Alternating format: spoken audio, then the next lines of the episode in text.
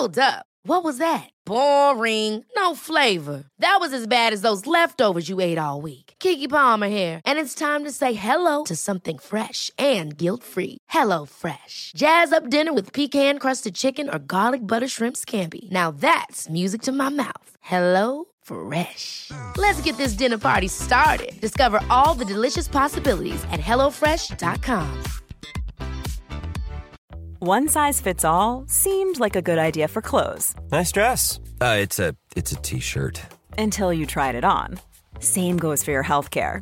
That's why United Healthcare offers a variety of flexible, budget friendly coverage for medical, vision, dental, and more. So, whether you're between jobs, coming off a parent's plan, or even missed open enrollment, you can find the plan that fits you best. Find out more about United Healthcare coverage at uh1.com. That's uh1.com.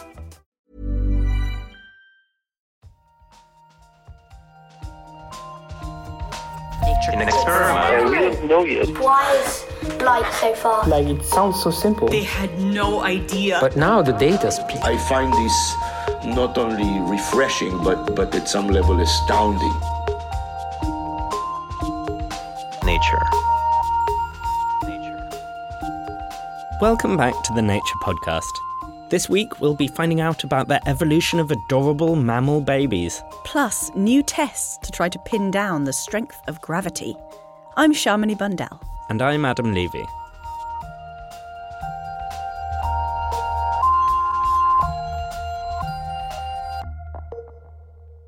What do puppies, kittens, and baby humans have in common? Yes, that's right, they're ridiculously cute. But aside from that, they are also baby mammals. Mammals split from reptiles at least 300 million years ago. And while we know a fair bit about how we evolved from our scaly common ancestor to our cuddly present form, we don't know a lot about the evolution of our babies. Along the line leading to modern mammals, uh, we don't have a lot of concrete information on how uh, their, their reproductive strategies evolve. This is paleontologist Eva Hoffman. Mammals' reproductive strategy, in other words, how we have babies, is pretty special. We mammals are nourished as infants by lactation from mammary glands, where the name mammal comes from, in fact. And for the most part, we are born as live young rather than hatching from eggs. We're also born in small groups. Most humans are born in a litter size of just one, of course. In this week's Nature, Eva is presenting fossil evidence from an ancient mammal relative. This approximately 180 million year old find may help us understand a little better how our adorable young came about. I called Eva up and we started out talking about what's been missing from our understanding so far. Mammals are very, very different in this way from uh, the the primitive condition that we see still in many living reptiles, um, and we don't know how that came to be. We haven't had even the skeletons, even the the shape uh, of babies uh, or of eggs of fossil mammals. So you now have a find which fills in to some extent th- this gap. Can you explain uh, where and how this was come across? The remains were collected almost 20 years ago um, by a University of Texas expedition. Uh, it the specimen was not a particularly impressive one at first. Uh, there were some bones of an adult uh, member of the species Kayentatherium wellesi lying on the hillside. It wasn't until almost 10 years later that a preparator noticed that among the, the large bones of the specimen that had been collected were additional tiny jaws and teeth. When those specimens uh, were very quickly CT scanned, uh, it was determined that these tiny jaws and teeth were a member of the same species as the larger individual. Because they were the same species, except an order of magnitude smaller, it was inferred that these had to be a mother or an adult uh, found in association with her babies. But still, the CT scans at that point, uh, they were still of low enough resolution that it was difficult to visualize the tiny, delicate, fragile baby bones. So this mother and babies aren't actually mammals, but they are early ancient mammal relatives, and so could, in theory, help us understand how mammal babies evolved. When you came to investigate this find with modern high resolution CT scanning techniques, what did you uncover? Well, the two major discoveries um, were that first, there were dozens and dozens of these tiny babies. Uh, so I counted at least 38 of the babies, which is more than twice the mammal with the largest number of babies, which is the tailless tenrec. And the idea um, is that probably there was little maternal investment of energy in each of these babies, uh, but there was a large number of babies in the hopes that a few of them would survive to adulthood.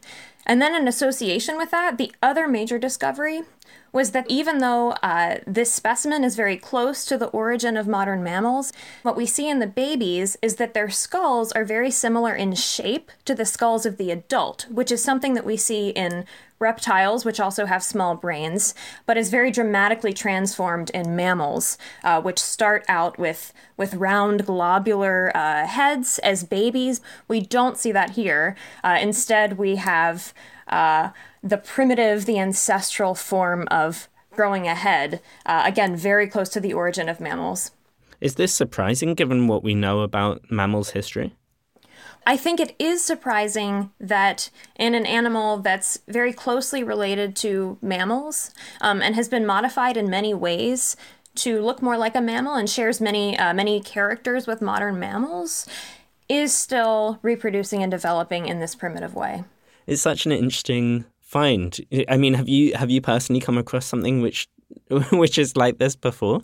I think nobody has, and one of the reasons that it's so surprising, uh, or or one of the things that's so surprising about it, is that of course these are baby bones. They're tiny and fragile, uh, but preserved here, not as um, not as a flattened mush, but in three dimensions. The bones of the babies, which are so tiny. Could you describe what what these animals look like? I would have to describe Kayentatherium as a mishmash of, of modern mammals. Um, it's it was pretty large, so it was its size was about the size of uh, a medium dog. Um, I would say that in overall appearance, they were probably sort of a possum like, so kind of semi sprawling, uh, a generalized looking uh, mammal like creature with a long tail. Um, and they would have chewed on vegetation uh, and been gnawing on things, most likely. Okay, so we know what this ancient mammal relative looked like and what its babies looked like. But what about the questions about mammal reproduction that we still don't have answers to? One example is that we think that these babies uh, were either still in their eggs or they had just hatched. Of course, we don't think of, of mammals as laying eggs, even though the most primitive living mammals do lay eggs. Uh, and so uh, one gap that needs to be filled in is how and why mammals went from egg laying to viviparity, which is giving birth to live young. A second thing uh, that we'd like to know about uh, how mammal reproduction evolved is when lactation and suckling arose. Uh, probably somewhere around here in the mammal family tree, uh, but we don't yet know where. That was Eva Hoffman, who was at the University of Texas when she was working on this study and is now at Harvard in Cambridge in the US. Give Eva's study a read over at nature.com forward slash nature. Still to come in the news, a new reproducibility study turns its sights on the major journals, including Nature. That's at the end of the show, but right now it's time for the research highlights, read this week by Anna Nagel. Ever gone for a ride on a bubble? No, me neither.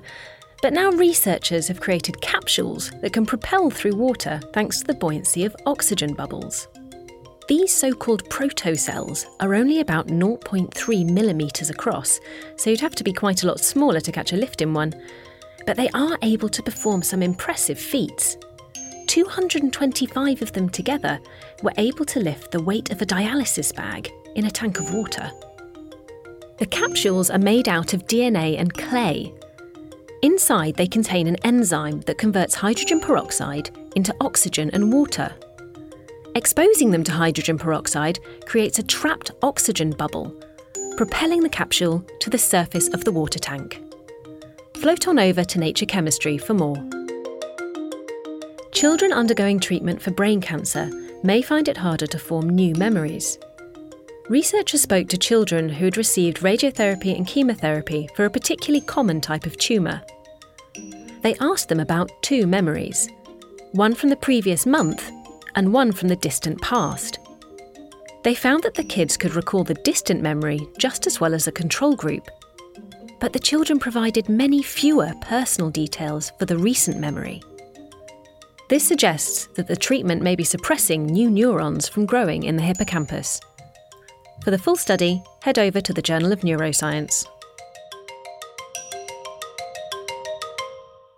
It might sound bizarre to anyone who's ever dropped a hammer on their toe or fallen out of bed, but gravity is actually incredibly weak. And it's not only the weakest of the fundamental forces of the universe, but it's proven to be the most difficult to precisely measure. For over two centuries, scientists have used clever instruments to try and put an exact number on the gravitational constant, known as Big G. Sadly, the highest and lowest figures from labs across the globe still remain 0.5% apart, a big number in the precise world of physics. This week, Jun Luo at the Huazhong University of Science and Technology, or HUST, along with his team, have thrown new, precise measurements into the mix with not one, but two experiments, each with slightly different experimental setups. The hope is that eventually the community can use these new measurements to untangle the cause of the international discrepancies. Stefan Schlamminger from the National Institute of Standards and Technology in the US spoke to nature's very own Big G, or Geoff Marsh as he's usually known, to give his take on the new results and what they mean for science. So, big G is the Newtonian gravitational constant, and this is a constant in the law of gravity, and it describes how strong gravity really is. Gravity is always between two bodies. We call it in physics an interaction. So, there's always two partners that take part in the interaction. And for most of our daily experience, one of the partners is the Earth. And the Earth is so large and so massive that the force is actually quite large. But you can also have forces between two laboratory sized objects or two wine bottles on a dinner table a meter apart. Then the force would be roughly the weight of a human cell. And of course, it's very difficult to measure these weak forces in the presence of the large force that we have downward towards the Earth. So it sounds like this kind of experiment demands really impressive craftsmanship. And that's what we're here to talk about today is this this team in China that have designed not one but two experiments to measure gravity. Tell me about this team and what it is they've they've managed to do. Yeah, I, I, think you're right. I mean, it's an absolute amazing human feat to pull off these two measurements. And I think the team has been working on the gravitational constant at least since 2000, probably 20 years or so, or at least 18 years, that they have been working really hard to measure the gravitational constant. So the experiment that they used is called a torsion balance. But what it is, it's just like a plumb bob. It's a thin string with a weight at the end. And in their case, the weight was a rectangle. And this rectangle rotates now back and forth because the string twists. So they have done two experiments. In one, they measured how fast it rotates back and forth, so the string had to twist in order to do that. On the other one, they used a feedback system to make it such that the string would not twist. And that's the main difference between these two experiments. That one has the properties of the string, this fiber, in the result, the other one doesn't. Okay, so if the twisting of the string is what's been confusing the results, then the two experiments would give very different results, presumably. But if they matched each other, then probably the string isn't what's been causing all the inconsistent numbers people have been seeing. So, what happened when they finally did compare the two? The results they agree reasonably well. I mean, there's not perfect agreement. It could be better, but it, it, it's okay. I think the more troubling fact is that the new result disagrees with an older result they published in 2010. And and what about other results from around the world? The, the big G measurement suffers from a problem, and that problem is that we have about 16 measurements worldwide right now, and the best measurement is the newly reported measurement from the group at HUST. It has an uncertainty of 11 parts per million, so this is the world record, 11.6.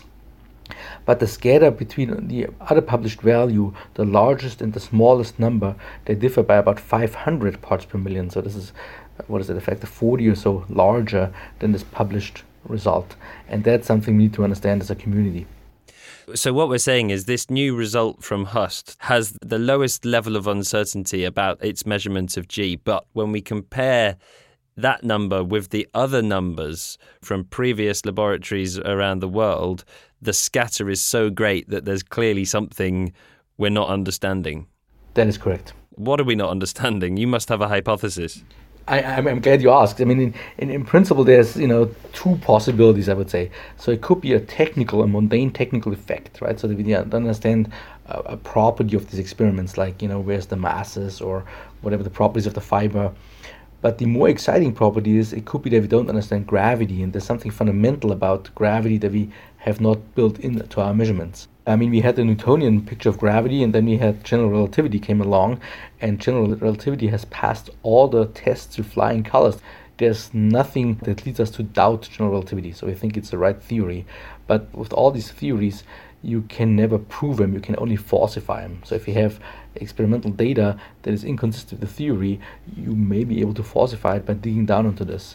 And the big G data right now is inconsistent and it may be due to a mundane technical problem that we all don't understand, or it could be new physics. Do you think people are going to continue persevering for more and more precise measurements of G? So I think right now the situation in Big G is this that we are over measuring and under understanding.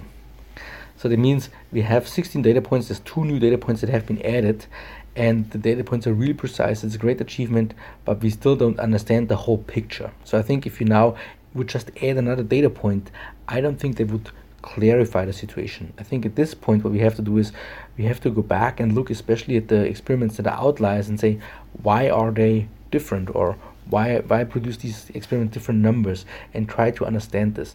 You know, we have to catch up with the measurements by understanding these different results that they produce. That was Stefan Schlamminger from the National Institute of Standards and Technology in the US, speaking to Geoff Marsh. Find the study and Stefan's news and views at nature.com forward slash nature. Finally, this week it's time for the news chat, and reporter Holly Else joins us in the studio. Hi, Holly. Hi, Adam. Now, for our first story for the week, we have a new reproducibility study. This is something we've spoken about a lot on the podcast, but how is this new study different? Yeah, so this is a study that looked at um, reproducing social science findings, and specifically those that have been published in the high impact journals Nature and Science. So it's slightly different from the previous uh, reproducibility projects, which looked at psychology research, and there's one ongoing about cancer research. So why just these uh, these two big journals? Well, the argument is that these are um, the top journals, um, and so these are the findings that potentially have the most impact. Um, might get reported in the media, for example, or um, be used to inform policy. So it's important to understand whether they are correct.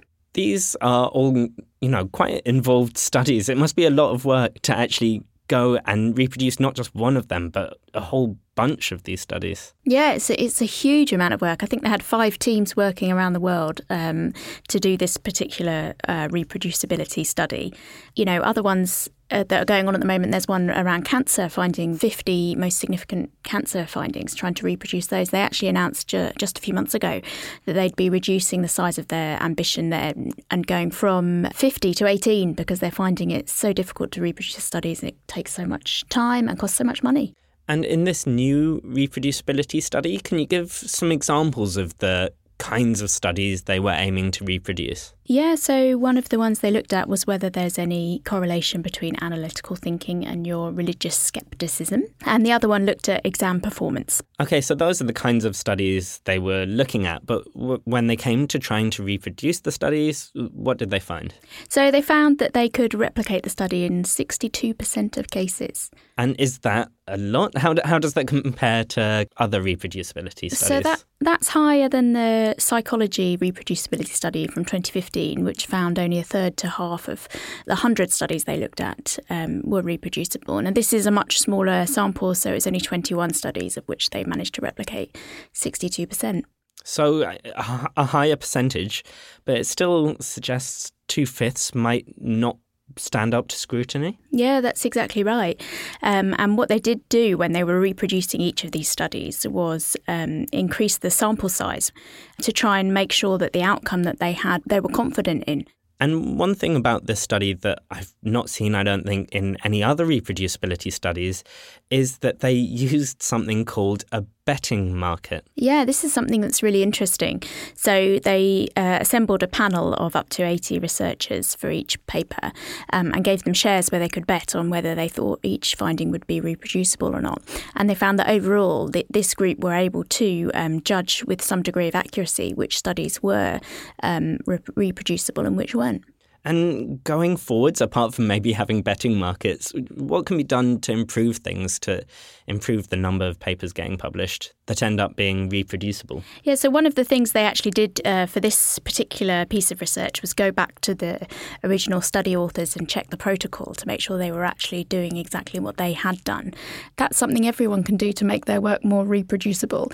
You know, have a clear protocol that's easy for someone who, who hasn't been involved in the original research to follow. Let's turn to our second story of the week, and the British Heart Foundation have announced a new funding pot. The plan with this funding pot is to give it to just one research project, but this is a huge amount of money. Yeah, that's right. So this is thirty million pounds, which is about thirty-nine million dollars, um, going to one specific team who are going to address some project uh, related to cardiovascular health under what's known as the Big Beat Challenge. And do we know anything more about the kind of project they're looking for at the moment? Well, we know that they want it to be something revolutionary and something that can really impact on people's quality of life. Would that mean any particular discipline, or are they kind of open to all different, uh, all different walks of science? Open to any, anybody, really, as long as they are tackling cardiovascular disease. And I think the, the project really wants to encourage multidisciplinary teams that involve experts from all different walks of life, whether that be artificial intelligence or economists, psychologists. What concerns are there about handing out funding in this way? Well, obviously, it's a huge pot of money, and for it just to go to one team, there's a danger that it could go to somebody who is leading a team um, that is particularly well established in a field um, and sort of has a, a, tried and tested line of research, whereas perhaps a more junior researcher might have a more revolutionary idea, but perhaps doesn't have the skills and experience to write the right proposal to get it funded. And I guess it's always riskier for a funding agency to give uh, money to a group who hasn't done that much work previously. Yeah, but they are saying that this is a high risk, high reward process. So they're really looking for those risky ideas. So let's see, I guess, if they put their money where their mouth is. Is it unusual then for the risk to involve this kind of amount of money? I think so, yeah.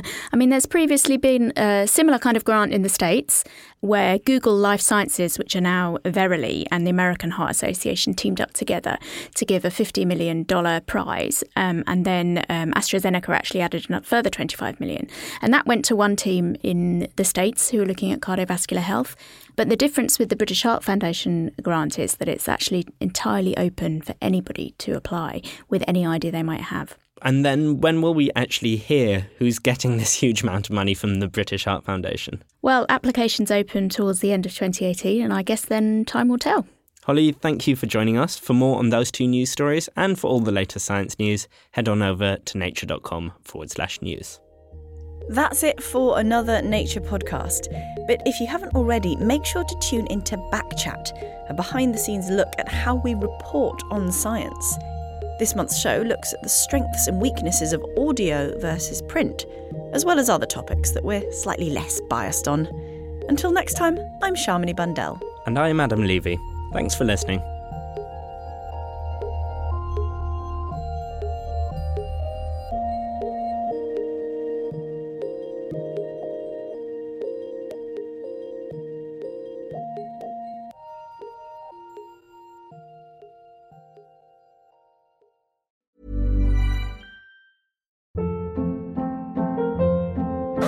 Hold up. What was that? Boring. No flavor. That was as bad as those leftovers you ate all week. Keke Palmer here, and it's time to say hello to something fresh and guilt-free. Hello Fresh. Jazz up dinner with pecan-crusted chicken or garlic butter shrimp scampi. Now that's music to my mouth. Hello Fresh. Let's get this dinner party started. Discover all the delicious possibilities at hellofresh.com.